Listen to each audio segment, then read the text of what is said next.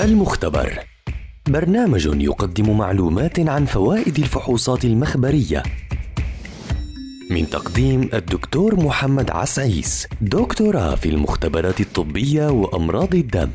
المختبر برنامج يومي عبر أثير أجيال.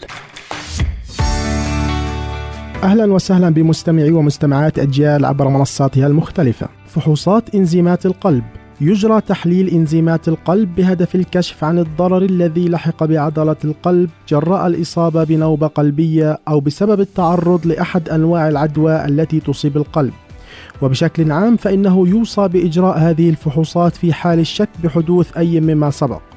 من الأعراض التي تشير إلى احتمالية تضرر القلب وقد تتطلب الفحص المذكور ما يأتي. الشعور بألم وضغط في منطقة الصدر، التقيؤ والغثيان، الشعور بالدوار والتعب العام، برودة الجلد والتعرق، ضيق النفس وغيرها من الأعراض.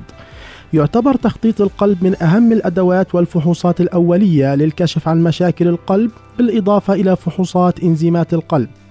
يوجد داخل خلايا القلب العديد من البروتينات والإنزيمات التي تلعب دورا مهما في انقباض عضلة القلب والقيام بوظيفته.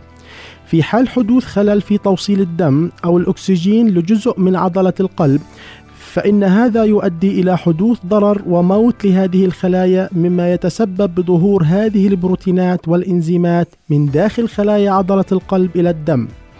ظهور إنزيمات القلب في الدم أكثر من الطبيعي يعتبر دليل وإشارة لوجود خلل في عضلة القلب كالذبحة الصدرية والجلطة وغيرها من المشاكل. يوجد العديد من الفحوصات المتعلقة بالقلب. أشهرها هذه الإنزيمات والبروتينات الموجودة بالقلب ومنها ال myoglobin وال creatine kinase وال troponin وغيرها حيث يتم قياس هذه البروتينات في المختبر عن طريق الدم ويتم إصدار النتيجة خلال أقل من ساعة. في حال الشعور بتعب أثناء المشي أو صعود الدرج أو آلام في منطقة الصدر اليسرى مع اليد اليسرى فتوجه لأقرب مركز طبي للإطمئنان على عضلة القلب.